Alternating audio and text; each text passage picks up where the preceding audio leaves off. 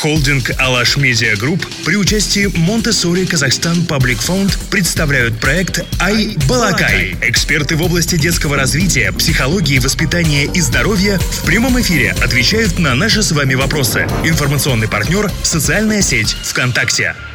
Для современного казаха знать свои корни архиважно. Нередко об этом нас спрашивают где-то за пределами. Да, возможно, не задают вопроса руың кім, с какого ты племени, но нередко спрашивают, какая у тебя идентификация, кем ты себя чувствуешь.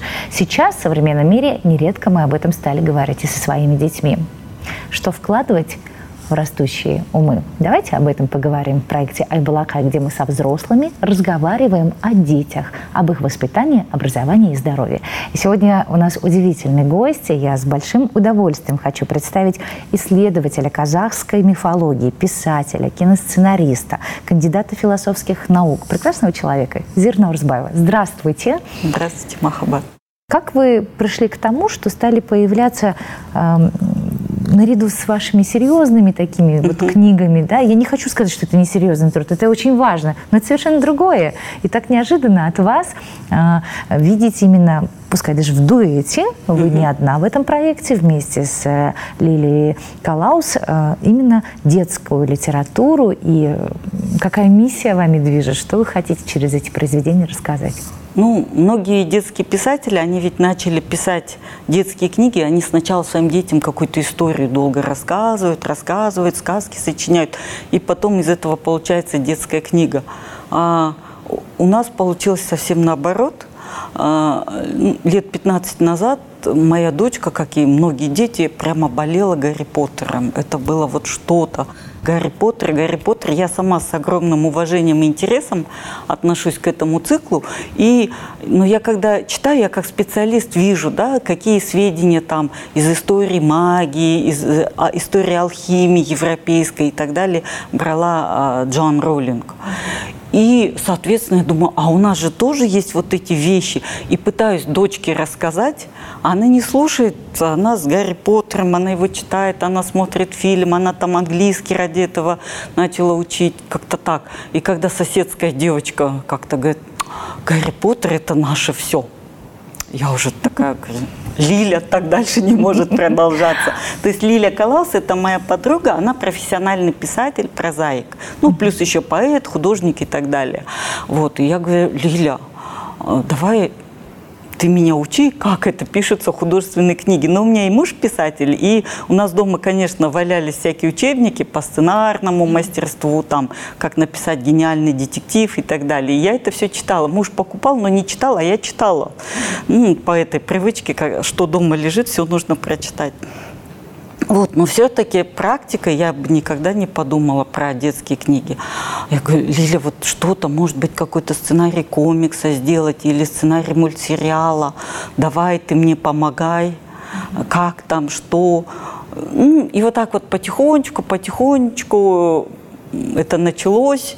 Дочка была первым нашим редактором, первым читателем. Во-первых, это просто э, рассказать какие-то вещи о казахской культуре, о казахской истории, о казахском менталитете, духе, э, о казахском языке. Такие вещи, которые дети просто так слушать не будут. Современные дети, они приучены всеми этими телеканалами, современными бестселлерами, да, к тому, что события происходят в наше время. Главные герои – это современные дети, с которыми они себя могут отождествить. Тот же Gravity Falls, о котором мы говорили, да. Ну или Гарри Поттер, он же все-таки современник, ну уже не этого поколения детей, а чуть-чуть более старших, молодежи. Поэтому чтобы вот что-то им такое подать сейчас, заинтересовать, нужна история про современных детей, в которых бы они себя узнавали. Это и наши герои, это вот обычно алматинские школьники, ребята, ну вот так получилось, они вовлеклись в такие приключения и встретились с мифологическими героями, что-то ищут. Но, конечно, нужно это все подавать интересно. В свое время мы, когда Жюль Верна читали, там mm-hmm. же был вот этот географ Паганель, который по каждому поводу начинал начинает лекции читать. Ну и наше поколение, мы читали эти лекции. Но сейчас детям, если ты в, в текст приключенческой книги вставишь 20 страниц лекции, даже 3 страницы лекции, они не станут, они на этом месте забросят книгу. Как говорил Аль-Фараби, сначала воспитание, потом образование. Uh-huh. Мы любим идеализировать, ну, некоторые из нас, казахское классическое воспитание. Ну, чаще всего оно ассоциируется с бабушками, дедушками, с какими-то да. очень правильными назиданиями, а, с каким-то дистанционным взглядовым управлением внуками. Я потому да, что да, сама... Бровями. Да, меня никогда не ругали, но взгляд, он показывал, что ты сейчас пойдешь искать пятый угол, если ты ведешь себя как-то не так. Вот. Э, что сейчас из себя представляет э, казахское воспитание? Насчет казахского воспитания, понимаете, да, мы, мы все, я помню вот эту ситуацию, когда наша бабушка, например, когда уже слишком мы ее разозлим, ругалась так, барбол. И нам казалось это жуткое ругательство. И потом как-то сестра моя младшая сидит, говорит, Ажет, а ты нас как-то странно ругаешь. Барбол это же будь. А это же не ругательство. Ажет говорит, ну а как? Как я своих внуков, что я могу сказать? И вот настоящие, да, казахские бабушки, они были такие самые сложные. Это бар, бол, там, өркенің сын, это как ругательство. На самом деле это благословение, да? Вот. И мы, поэтому для нас это тепло, это идеал. Но что сейчас произошло? Вот какая у нас подмена произошла. Понимаете, весь советский период, я же говорила, вот в этих катастрофах гуманитарных все было в основном разрушено. И новому поколению прежнее казахское, ну, во-первых, оно никогда и не было идеальным. Действительно, не, нету идеального никогда общества. Всегда есть идеальная норма, то, что вот этологи говорят. Идеальная норма – это как правильно поступать и как люди в основном поступают. Но есть и то, что выше идеальной нормы, есть норма такая, ну... Усредненная. Да, и есть совсем Отклонение плохо. Да, да. То есть всегда это такое было. Э, но мы э, вот любим своих бабушек, и мы всегда что-то такое возвышенное имеем в виду. А потом, мало того, что само общество, там были плюсы, минусы и так далее, и были жестокие баи, как это в советское время подносилось, там, эгоистичные, и были тупые мулы, да, хитрые. Все это было, как вот сатира советская показывала.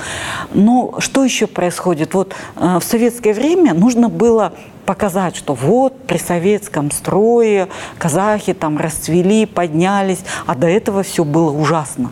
И вот все время показывают, как было ужасно. То есть фильмы, книги, они все время вот высмеивали то, что было. И зачастую придумывали то, чего не было, но это показывали как, собственно, казахское чисто простой такой вот пример. Моя бабушка всегда в аулах строила, когда э, мы никогда в детстве не ездили в пионерлагеря, в санатории, только в аул к бабушке, ну, к нашей Нагашаже и мамин аул. Там вот по Уральской области, это вот мы объезжали все аулы, это в месяц, это такая поездка была. И там везде бабушка, с одной стороны, все, кто там, вот пожилые женщины, там в аулах нас встречают, они для своих невесток, они свекрови, а для нашей бабушки-то а не Келлин. И бабушка вот так вот смотрит на них и говорит, а ты что делаешь? Почему твоя Келлин вон там в сарае стирает на всю эту огромную семью? А ты отдыхаешь, твоя дочка отдыхает. Встали и пошли ей помогать. Она скоро от переутомления упадет. Она тоже чья-то дочь. Да она еще тебе внуков родила. Ну-ка. А другой там говорит – а ты почему кричишь там, ну вот ругательством обращаешься к своей внучке? Что, ну она не при нас, она их всех э, уводила куда-то, как говорится, и их там э, воспитывала. Потому что бабушка, она все-таки увидела настоящее традиционное воспитание в лучшем значении этого слова. А ее вот эти, ну уже более младшее поколение, они-то были воспитаны в советское время. И они уже привыкли, что да, я свекровь, и я свою келин вместо рабыни буду держать вот это вот представление. А бабушки никогда такого не было у казахов. За эту девушку вся семья там собиралась, старалась, Колым выплатил, ее выбирали, если есть возможность, чтобы была из хорошей семьи, с хорошим воспитанием, хорошие гены передала. Ее выбирали ради генов ее, ради ее воспитания, ради того, чтобы она продолжила этот род. У любой истории есть и медаль, которую хочется похвастаться, и есть бэкграунд, о котором хотелось бы забыть. Вот опять-таки, если говорить об истории как об инструменте, который помогает воспитывать новые поколения, что обязательно должны знать наши дети о нашей истории? Ну вот если говорить об истории, да и вообще о традициях, сейчас, например, в современной гуманитарной мысли западной, это э, уже устоявшиеся концепции о том, что традиции формируются, да, нации создаются. В основном нации образования в XIX веке шло. Есть инструменты, с помощью которых нация создавалась. Вот. И точно так же есть понятие э, формирования истории. То есть даже у тех народов, у которых э, архивы там за тысячу лет, за полторы тысячи лет, и любой крестьянин при желании может пойти в местную церковь и откопать вот эти вот записи о рождении там своего прапрапрадедушки, а у нас все это устно. Даже у этих народов сейчас Э, философы говорят, историю формируем мы сейчас. Как мы хотим вспоминать прошлое, как мы его вспоминаем, мы его таким и созда... Э, видим. И, соответственно, мы формируем свое будущее. Точно так же и мы к своей истории избирательно относимся. И здесь важны такие вот вещи понимать. Ну, во-первых, наши дети должны понимать, что она была героическая, да? Ну, какие-то трагические вещи, может быть, детям и не нужно, да, знать. Но в то же время, например, меня всегда вот это, я помню, когда я читала первый раз в 90-е азбуку истории Мухтара Магаюна, был такой Тогым хан, он в битве с моголы, ну, то есть казахи, и на стороне казахов киргизы, точнее, киргизы тогда были одним из жузов казахов, да, они сражались с узбекско-могольским войском, где-то там вот э, на территории Киргизии, в Санташ, вместе с Санташ. И там погибло что-то 37 чингизидов в этой битве. Ну, то есть в основном полностью погибли, потерпели сокрушительное поражение, погибло 37 чингизидов. Возглавлял тогда казахское ханство ханство и возглавлял казахов тогда хан Тогм такой был.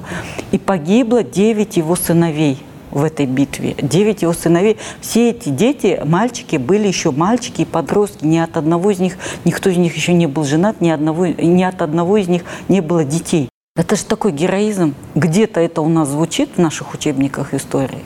Об этом с, с фильм. А это ведь представление о том, как казахи представляли элиту. Понимаете? Национальная элита – это те, кто первыми идут в бой, особенно когда он безнадежный, вместе со своими детьми, вместе со своими внуками, как делали алашардинцы. Разве мы это детям рассказываем в учебниках истории? Нет.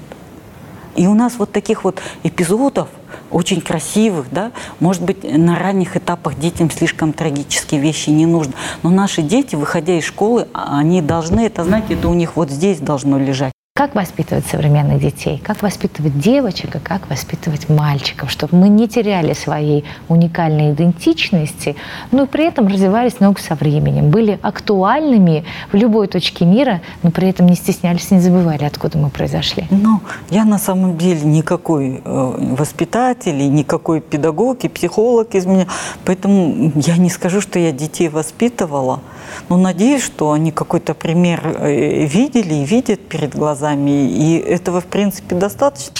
Все выпуски проекта «Ай Балакай» смотрите каждый четверг в 20.00 на YouTube-канале «Ай Балакай».